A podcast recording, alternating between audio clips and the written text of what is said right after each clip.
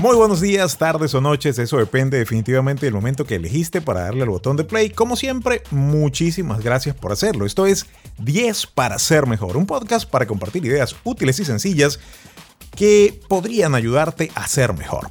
Luego de una pausa larga, aquí vamos nuevamente y este es el episodio 24. Si eres de los que quiere vivir en un país mejor, ver cambios a tu alrededor y ser parte de una sociedad de la que tengas mucho por lo cual sentirte orgulloso, bueno, tal vez lo que vamos a compartir hoy te ayude a comenzar acciones que contribuyan a conseguirlo.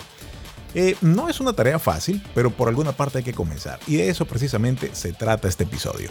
Mi nombre es Carlos Javier Sivira, mi apellido se escribe con S de semana, con V de Victoria, y así me puedes conseguir en Facebook, en Instagram, YouTube, Tumblr, LinkedIn y por supuesto también puedes visitar www.carlosjaviersivira.com www.carlosjaviersivira.com Recuerda y esto es bien importante, para que este podcast agregue valor cada semana a más personas, yo te invito a darle una valoración de 5 estrellas en Spotify o en Apple Podcast y también que lo compartas con alguien a quien sabes que le será útil o que podría hacerlo. Bueno, estamos viviendo tiempos donde cada vez más países aprueban leyes que nos dejan con más preguntas que respuestas, por decirlo de alguna manera, y donde los sistemas de justicia parecen estar decididamente en una cruzada por premiar a quien actúa mal y castigar o perseguir o ignorar a quien se anima a dar un paso contra la corriente, o en ocasiones incluso simplemente haga el bien. El fenómeno no es precisamente local, todo lo contrario, se trata de un asunto bastante global, con resultados tétricos, por cierto. Ciudades antes prósperas, ciudades que estaban repletas de personas trabajadoras, gente que estaba eh, echando para adelante, gente que estaba mejorando económicamente y en muchas otras áreas, ahora están siendo afectadas de manera impresionante por gente que camina sin rumbo, sin sentido de orientación, sin cordura, adictos en cuerpo y alma a sustancias que les destruyen la vida, desafiando las buenas costumbres, el respeto al derecho ajeno y la paz pública, pero protegidos por las autoridades que valga la redundancia, cada vez tienen menos autoridad para hacer valer las leyes. Y en muchos casos pues también cada vez tienen menos leyes prácticas que hacer cumplir. Por otro lado, en diferentes latitudes hay revueltas políticas, hay protestas, hay corrupción de todo tipo y en todos ámbitos. En Latinoamérica, por ejemplo, vemos a la gente pasando de un país a otro con la esperanza de estar en un lugar mejor, lo cual también trae conflicto social en esos países que son sede o que son países de tránsito. Y así por el estilo, hay un montón de historias que se podrían encontrar sobre el tema, que se podrían contar sobre el tema y que realmente no son nada de lo que podamos sentirnos orgullosos, que podamos disfrutar. En realidad apenas la mayoría de la gente tolera lo que está pasando a nivel mundial, pero al mismo tiempo cada quien está en su propia carrera por superarse, por mantenerse, por mantenerse estable o por sobrevivir. Y bueno, en estas condiciones definitivamente se hace difícil preocuparse por la sociedad más que por el propio mundo que tenemos dentro de nuestras paredes. La humanidad necesita países fuertes en el aspecto del orden, el respeto, la dignidad del ser humano, el valor de la vida, la moralidad y las leyes. Eh, si nos ponen a elegir, todos queremos vivir en una nación de la que podamos estar orgullosos. Una nación está compuesta por su gente. Las costumbres, lugares y condiciones de vida colectiva son lo que nosotros podríamos llamar una nación, en cierta manera de verlo. Mucha gente habla sobre mejorar una nación, levantarla, cambiarla. Y de hecho ese es un tema interesante porque e, esa, esa cantidad de promesas, esas promesas sobre lo que podría pasar en tu país, son casi una industria de la que personas se benefician. Los políticos viven de lo que prometen hacer con la nación y miles de personas, en teoría, buscan que su país o su nación estén bien. Entonces, eh, crea un sistema allí bastante extraño. Sin embargo, más que cambiar o más que de cambiar la nación, a veces de lo que se trata es de cambiar o mejorar a la gente de esa nación. Tal vez no puedas cambiar todo el mundo, pero sí la parte que te rodea y de eso trata esta lista de 10. Es por ello que esta semana compartimos en el podcast 10 actitudes que cambian a una nación, decisiones que podemos tomar en el plano personal que si bien pueden parecer un grano de arena en la playa, es un grano de arena que ocupa espacio y que tiene valor. Compartimos esta lista o prácticamente solo la mencionamos brevemente hace algunos meses en el show de la música número 1, programa que tengo el inmenso gusto de producir y conducir desde el año 2002. Ah, en ese entonces, eh, cuando hicimos esta, cuando compartimos esta lista de 10, había elecciones importantes en Paraguay y Chile. Al momento de grabar este podcast hay clima de tensión, eh, pasó algo terrible en el Ecuador, fue asesinado un candidato a la presidencia. también acaban de pasar las elecciones eh, o las elecciones primarias en Argentina. Ah, hay ambiente de campaña electoral en los Estados Unidos, también en otros países. Eh, Venezuela también está ahora eh, tratando de hacer unas primarias. Y en general hay turbulencia política en diferentes lugares, en diferentes países. La finalidad de este podcast es ayudarte a cambiar la parte del mundo que te rodea. Es decir, ese ambiente donde tienes influencia y en el que tus decisiones y elecciones tienen un peso muy importante en tu vida personal, tu familia, tu círculo de influencia. Si quieres un país del que puedas sentirte orgulloso, lo siguiente no debe esperar. Estas son las 10 actitudes que cambian a una nación. En primer lugar, honestidad. Cuando hay políticos deshonestos, el país sufre, pero también sufre cuando hay padres de familia deshonestos trabajadores deshonestos, servidores públicos deshonestos, etc. Ser honestos es decir la verdad y actuar con verdad. Implica reconocimiento de lo que es correcto, pero también la voluntad para hacerlo. Entonces, sin honestidad es muy difícil tener vidas estables. Es difícil tener buenos matrimonios, es difícil tener familias funcionales. De hecho, cuando no hay honestidad podríamos decir que estamos comenzando, eh, bueno, con el pie izquierdo, ¿no? Como, como, como dice el dicho. La verdad es algo que se puede probar en una corte. La honestidad es una manera de actuar que se ve en la vida y no necesitas probar, porque se ha convertido en una manera de vivir. El honesto no solo dice la verdad, sino que actúa con verdad. Por el contrario, una persona que no es honesta puede ser que no mienta, pero actuará de tal manera que terminará engañando de manera premeditada. Eso pasa, por ejemplo, en las cortes. Una persona deshonesta le paga a un abogado deshonesto para que mediante engaño pruebe cosas que no son verdad un juez deshonesto puede inclinar la balanza para favorecer algo injusto y así sucesivamente por todas partes del mundo. Cuando no hay honestidad, la sociedad entera sufre. De ahí la importancia de tener una actitud de honestidad. Ser personas honestas hace una diferencia en tu nación, cualquiera sea tu nación. Segunda actitud que cambia una nación es el trabajo. Si pensamos en el trabajo no solo como una actividad, sino como una actitud y la desarrollamos, no seremos personas que hacen lo que se espera de ellas, sino que subiremos el estándar, porque la motivación para trabajar o servir en lugar de venir de la necesidad de dinero va a venir del deseo de mejorar el mundo que nos rodea. Si lo pensamos bien, prácticamente cada trabajo comenzó como una forma de mejorar el mundo en que vivimos policías, bomberos, médicos, enfermeras, maestros, ingenieros, arquitectos. Bueno, saca la cuenta y prácticamente toda labor recompensada con dinero comenzó como una forma de suplir una necesidad, prestar un servicio y en términos generales mejorar la vida de la gente. En un mundo perfecto, descubres tu vocación, la pones al servicio de los demás y de esa manera obtienes un ingreso como compensación por la labor realizada y el tiempo dedicado.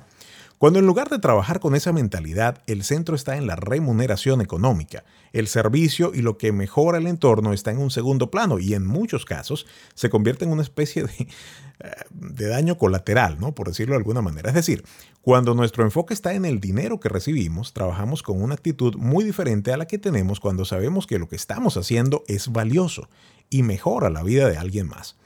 Da igual si eres vendedor, si eres arquitecto, si eres policía, abogado, esa actitud de trabajar por prestar un servicio y hacer del mundo un lugar mejor hace o hará una diferencia. Trabajamos por dinero, así es como funciona y eso ahí estamos claros, eso es lo correcto y es nuestra responsabilidad hacerlo. Pero cuando contratamos un mecánico, ¿qué queremos? queremos que el auto quede bien para la seguridad de nuestra familia, no solamente que la familia del mecánico quede bien con más dinero en su banco. El balance perfecto es cuando ese mecánico o constructor o abogado o servidor público o lo que sea, se interesa por hacer bien su trabajo mejorando la vida de los demás y entonces así recibe una remuneración que le ayuda a mejorar la vida propia y la de su familia. Tengamos una actitud de trabajar. Esa actitud de trabajar va mucho más allá del beneficio económico porque entiende la razón que trae el beneficio económico. Tengamos esa actitud de trabajar porque al hacerlo estamos construyendo progreso con nuestras propias manos. Tercera actitud que cambia a una nación, eso es lo que estamos hablando el día de hoy en 10 para ser mejor, es el respeto por la vida. Una actitud de respeto por la vida. Pocas cosas hay tan destructivas como el desprecio por la vida del ser humano. El desprecio por la vida es lo que hace a un asesino. Cuando no se respeta la vida, las acciones, opiniones y decisiones terminan produciendo muerte. Y es así como de pronto tenemos leyes y proyectos de leyes que traen eso mismo directa o indirectamente, respeto por la vida, porque la vida es un regalo de Dios, es una característica de una persona sana mentalmente y que ayuda a hacer de su entorno un lugar mejor. El respeto por la vida hace todo eso. Al hablar de una actitud de respeto por la vida, la idea va más allá de no matar Para eso, pues basta con ser una persona normal, con, la mente que funciona de manera sana. La actitud de respeto por la vida incluye acciones que protejan la vida. Yo creo que el mejor parámetro para esto es lo que enseñó Jesús hace un montón de años, cuando le preguntaron cuál era el mandamiento más importante, y él respondió, amarás al Señor tu Dios con todo tu corazón y con toda tu alma y con toda tu mente, y el segundo es semejante, amarás a tu prójimo como a ti mismo. La actitud de respeto por la vida es pensar en la vida del otro independientemente de su edad, su condición, sus recursos o su relación con nosotros, así como pensamos en nuestra propia vida. O sea, pensar en el otro independientemente de su edad, condición o relación con nosotros, así como pensamos en nuestra propia vida. Si todos podemos tener una actitud de respeto por la vida, nuestra nación, sea la que sea, en que vivamos, se vuelve mejor inmediatamente. Una cuarta cosa o una cuarta actitud que debemos tener para cambiar una nación, para cambiar nuestra nación, tu país, allí el lugar en el que vives y en el que hay tantos políticos tratando de agarrar eh, todas las posiciones y tratando de agarrar todo el dinero que puedan a base de hacer promesas y decir que lo van a cambiar. La cuarta actitud que cambia esa nación que tú también quieres cambiar porque quieres que sea mejor es una actitud de compasión. Y con esto es interesante porque hay una bandera política que se ha utilizado por años, se ha explotado y ha servido para traicionar y saquear precisamente a quienes más necesitan. Si en lugar de pensar que la necesidad del otro o la propia es un motivo para protestar, exigir, destruir todo lo que está alrededor, si en lugar de hacer eso pensamos que la necesidad del otro es un motivo para producir, crear mejores condiciones y ayudar, los resultados van a ser muy diferentes. Cuando hay compasión se ayuda al necesitado. Cuando la compasión es una excusa, se usa para destruir a quien tiene, en lugar de para ayudar al que necesita. Entonces, una actitud compasiva le molesta que haya personas en necesidad y hace algo para ayudar. Se puede ser compasivo dando un dólar a alguien que pide en la calle porque eso es lo que tienes a la mano. Se puede ser compasivo dando 100 a la misma persona porque, bueno, tu presupuesto te lo permite. Y también se puede ser compasivo creando un puesto de trabajo para que esa persona que pide en las calles pueda producir y cubrir sus necesidades. Ahora, y esto es interesante verlo, el mismo ejemplo, se puede dar un dólar para que la persona deje de molestar. Se puede dar un dólar por lástima. Se pueden dar los mismos 100 dólares del ejemplo que decíamos, pero esta vez ya no porque cuadra en tu presupuesto, sino para que alguien más te vea o para que alguien más nos vea. Y también se puede ofrecer un empleo a alguien en necesidad y luego amargarle la vida como empleado o luego amargarle el resto de la vida. La compasión es una actitud en la cual acompañamos a quien, está en, a quien está en necesidad y lo hacemos con empatía, es decir, nos ponemos en su lugar por un momento y le damos la mano para que avance. Por eso, vivir con compasión es más importante que hacer un acto de caridad. En quinto lugar está la disciplina, una actitud de vivir con disciplina. Aprendí escuchando a Yokoi Kenji, un motivador de origen colombo-japonés, que probablemente conoces, que en Japón hay un dicho que dice que la disciplina tarde o temprano vencerá el talento. Esa es una frase tan poderosa como esperanzadora, porque implica que con disciplina podemos resolver muchos de los problemas que tenemos en nuestras vidas. Si podemos ser personas que se logran organizar, que pueden planificar y cumplir objetivos, estamos dando pasos en la dirección correcta y mejorando el mundo que nos rodea. Una de las cosas que más disfruto hacer es escribir. Y actualmente estoy preparándome para escribir guiones, ficción, historias. Y, estos días he estado aprendiendo algo que me parece muy interesante y que a decir verdad me costó un poquito entender. Y es que en el mundo del cine, las ideas por sí solas, aunque son muy valiosas, prácticamente no tienen un valor económico real. Explico un poquito esto. Lo que pasa es que eh, una buena idea, o sea, o sea, esto pasa porque mm, una buena idea se le puede ocurrir a cualquiera. O sea, una buena idea se le ocurre a cualquiera en algún momento. El asunto es que lo que realmente tiene valor es el documento escrito y la idea desarrollada. En otras palabras, la idea de, y este es un excelente ejemplo, la idea de un policía que se va de vacaciones para tratar de reconectarse con, con su esposa de la que se está divorciando y él quiere recuperar la relación y quiere pasar unos días chévere y quiere, eh, y quiere hacerlo y justamente lo quiere hacer porque el trabajo que tiene como detective, como policía, le mantiene muy lejos de ella. Y entonces al llegar a esa ciudad se encuentra con que su esposa queda atrapada en un edificio por un grupo de terroristas y aunque puede parecer muy interesante, esa idea no vale tanto como el guion de Duro de Matar. mucho menos como la película ya terminada, porque la idea del policía que se va a reconectar con su esposa y luego tiene que rescatarla de los terroristas está muy bien, pero ¿con qué se come? ¿Cómo se hace? ¿Cómo, cómo se prepara? Entonces, el ejemplo me sirve mucho a mí, porque ahora me estoy preparando en esa área, pero aplica a cualquier proyecto en la vida. Podemos tener una excelente idea de negocios o de un matrimonio perfecto, pero hasta que no tenemos un plan para llevarlo a cabo y la disciplina para ir paso a paso, entonces prácticamente no tenemos nada. Si quieres transformar a tu nación, comienza por desarrollar disciplina. Y esa disciplina te va a ayudar en el plan que tengas para mejorar a tu nación, te va a ayudar como persona, te va a ayudar como individuo, te va a ayudar como papá, como, como hijo, como esposo, te va a ayudar definitivamente. Una sexta cosa, una sexta actitud que puede transformar a una nación es el amor por la familia. Mira, la familia es la base de la sociedad. El papel, o sea, el, lugar de la familia o el lugar que Dios planificó para que, sean los niños es, es ese, es la familia. Es un papá y una mamá que modelan lo que debe hacer un hombre y lo que debe hacer una mujer relaciones firmes, duraderas, guiadas por amor en las que se cubren la falta, se corrigen y se espera lo mejor de cada uno. Cuidar, defender y fortalecer una institución así es una manera muy clara y muy contundente de realmente mejorar una nación. Pero nuevamente, y nunca creo yo mejor dicho, esto comienza por casa es que el amor por la familia es más que tomarse una foto familiar que luce bien de vez en cuando y subirla a las redes sociales. Es mucho más que presumir nuestra familia en nuestro perfil o el día del cumpleaños. O sea, implica afirmar, servir, cuidar, dedicar tiempo, tener paciencia, mostrar amor en todas las formas posibles por tu esposa o esposo y por los hijos. El amor por la familia es trabajar duro para proveer, pasar buen tiempo juntos, cubrir faltas, apoyar, crear un ambiente sano en el que nadie necesita actuar para ser aceptado, ayudar a formar el carácter y básicamente actuar a favor de quienes están allí, en tu familia. Una actitud así de amor por la familia va a prevenir la mayoría de los males sociales que tenemos hoy en día. Puedes pensar en la delincuencia, puedes pensar en el divorcio, puedes pensar, bueno, hay sencillamente una actitud así para cuidar tu familia va a evitar muchos de los males sociales que tenemos hoy en día. Llegamos a la séptima actitud de esta lista de 10 y vamos a hacer un resumen de las eh, características que hemos dicho hasta ahora o las actitudes que hemos dicho hasta ahora para transformar una nación. Número uno, honestidad. Número dos, trabajo. Número tres, respeto por la vida. Número cuatro, compasión. Número cinco, disciplina. Número seis, amor por la familia. Número siete, liderazgo responsable. Cada uno es un líder y cada uno es responsable de la parte que le toca. El liderazgo es importante porque de alguna manera determina nuestro campo de acción.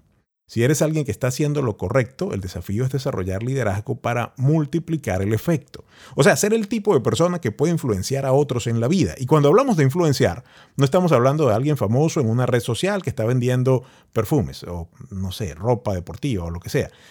Cuando hablamos de influenciar estamos hablando de algo diferente, estamos hablando de alguien que aporta valores, principios útiles para lo realmente importante en la vida. Para cambiar una nación se necesitan líderes que sean líderes, ciudadanos que sean líderes, electores que sean líderes y que juntos caminen a un mejor lugar guiando a la sociedad a un mejor lugar. Un liderazgo responsable es el que lleva a una persona a disciplinarse a sí misma para hacer tareas necesarias y difíciles de hacer por el bien propio y de quienes nos rodean.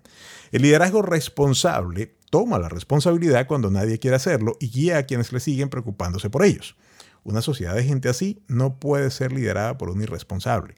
Una sociedad de gente así no puede ser liderada por un mequetrefe, porque definitivamente esa persona va a tener un tope mucho más bajo que el de aquellos a quienes intenta liderar.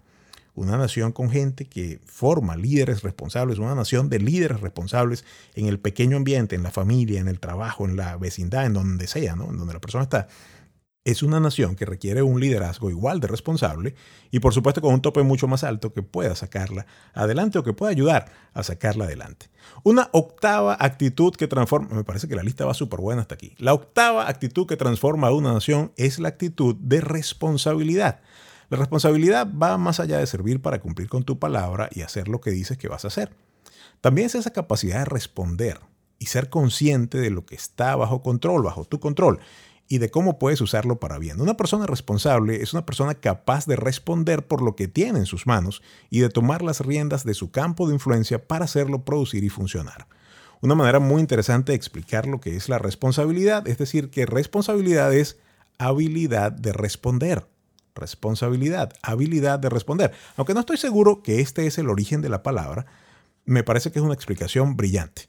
Lo único que yo agregaría es que, o lo que yo agregaría, es que responsabilidad no solo se refiere a la habilidad de responder, sino que también implica la obligación de hacerlo y la libertad de decidir hacerlo.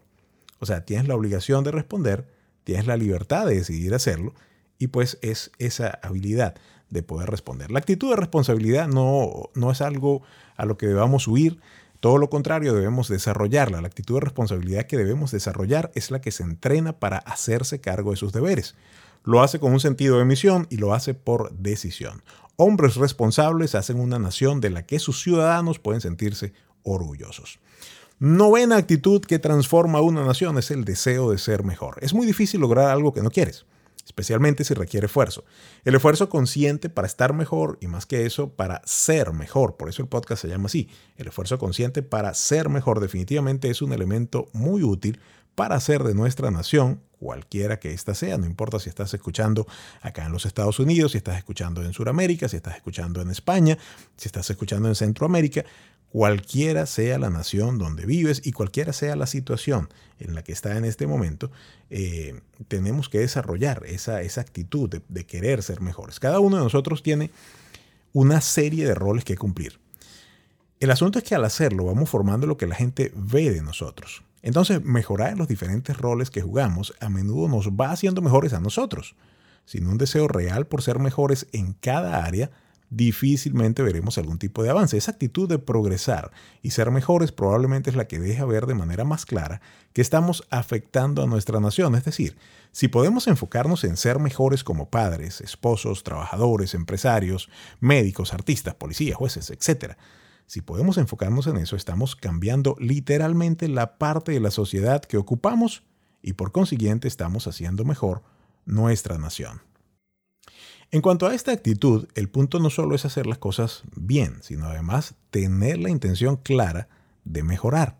Eso establece una diferencia. No solamente es hacer lo que hago bien, sino que además, independientemente de que me está saliendo bien, lo quiero mejorar. Décima actitud para cambiar una nación es el amor a Dios y con eso cierra esta lista. Finalmente, el amor a Dios, porque Dios promete bendición cuando le amas. Una nación donde Dios es amado es una nación donde sus principios y guías para vivir son tomadas en cuenta y son seguidas. Y como resultado una nación así es bendecida. No solo tiene el talento y lo bueno de su gente, sino además tiene la bendición de Dios supliendo lo que a nosotros nos falta y llevándonos más allá de lo que alguna vez pudimos imaginar. Es muy interesante, volviendo al ejemplo que puse hace un momento cuando mencioné el respeto por la vida, la pregunta que algunos le hicieron a Jesús sobre el mandamiento más importante. Hoy en día la gente no está preguntándose cuál es el mandamiento más importante porque cree que lo sabe todo y que no depende de nadie. Los seres humanos se sienten autosuficientes y tratan en muchos casos de no tomar en cuenta a Dios y su palabra y eso lo hacen además de una manera deliberada. Pero lo cierto es que hemos sido creados por Dios y que Él dejó su palabra para guiarnos en cuanto a cómo vivir la vida, no por egoísmo, sino por amor. Es decir, Dios nos creó y nos puso en un mundo perfecto para nosotros, pero debido al pecado, ese mundo perfecto se dañó y la única manera de vivir realmente bien y con impacto eterno es obedeciendo su palabra, no por chantaje, sino por razones prácticas. En otras palabras, cuando Dios dice que primero le amemos a Él con toda nuestra mente y segundo amemos a todos los demás como a nosotros mismos, nos está dando la clave para vivir bien. No nos está amenazando, no nos está chantajeando, no nos está diciendo, si no haces esto te va a ir. No, nos está dando la clave para que nos vaya bien. Es como si yo le digo a mi hija pequeña que comer mucho dulce daña los dientes. Yo no la estoy chantajeando, eh, yo, yo no estoy tratando de hacerle daño, yo le estoy dando la clave para que sus dientes no tengan caries, punto. Amar a Dios es eso mismo. Al amar a Dios le vamos a respetar y obedecer y al hacerlo vamos a vivir mejores vidas. Dios nos ama de verdad y desea tanto tener una relación real con cada uno de nosotros que envió a Jesús al mundo a pagar el precio que debíamos pagar nosotros por nuestros pecados. Entender esto y seguir a Jesús hace una diferencia en nuestra vida personal y esa diferencia cambia nuestra familia, cambia nuestro entorno y tiene el potencial de transformar y de cambiar a una nación. 10 actitudes que pueden transformar tu nación. 10 actitudes que pueden transformar tu nación. Número 1, honestidad. Número 2, trabajo. Número 3, respeto por la vida. Número 4, compasión. Número 5, disciplina. Número 6, amor por la familia. Número 7, liderazgo responsable. Número 8, responsabilidad. Número 9, deseo de ser mejor. Y número 10, amor a Dios. 10 actitudes que pueden transformar a tu nación, no importa cuál es tu nación.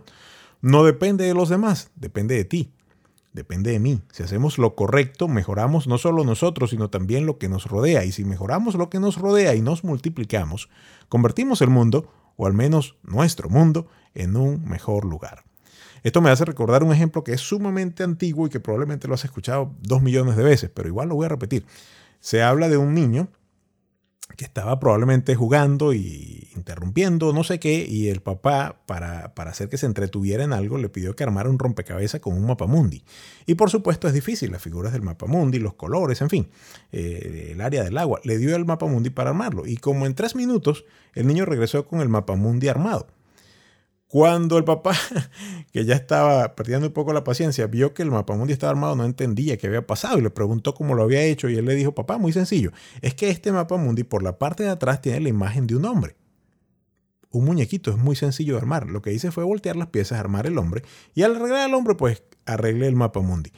Eh, al arreglar al hombre, arreglé el mundo y así pasa en este caso. Cuando nosotros somos quienes cambiamos el mundo en el que vivimos, comienza a ser mejor. Una vez más, muchas gracias por darle al botón de play o por hacer clic sobre este link. Mi nombre es Carlos Javier Sivira y como estoy claro que mi apellido no es así tan común, pues se escribe con S de semana, se escribe con V de Victoria. Y así me puedes encontrar en Facebook, en Instagram y en YouTube. Por supuesto, también puedes visitar mi página www.carlosjaviersivira.com www.carlosjaviersivira.com Gracias por hacerlo. Esto es 10 para ser mejor, un podcast para compartir ideas útiles y sencillas para la vida que podrían ayudarte a ser mejor. Y recuerda, si te gusta, me ayudaría un montón que le des una valoración de 5 estrellas en Apple Podcasts o en Spotify y que lo compartas con alguien a quien sabes que le será útil o alguien que para el cual podría ser útil. Envía el link por mensaje de texto o, comparte el podcast desde Spotify a través de tus redes sociales o WhatsApp. Definitivamente eh, será una ayuda sumamente valiosa. Esto es 10 para ser mejor y de esta manera finalizamos. Te invito a la próxima semana cuando estaremos de nuevo con el episodio número 25 de 10 para ser mejor.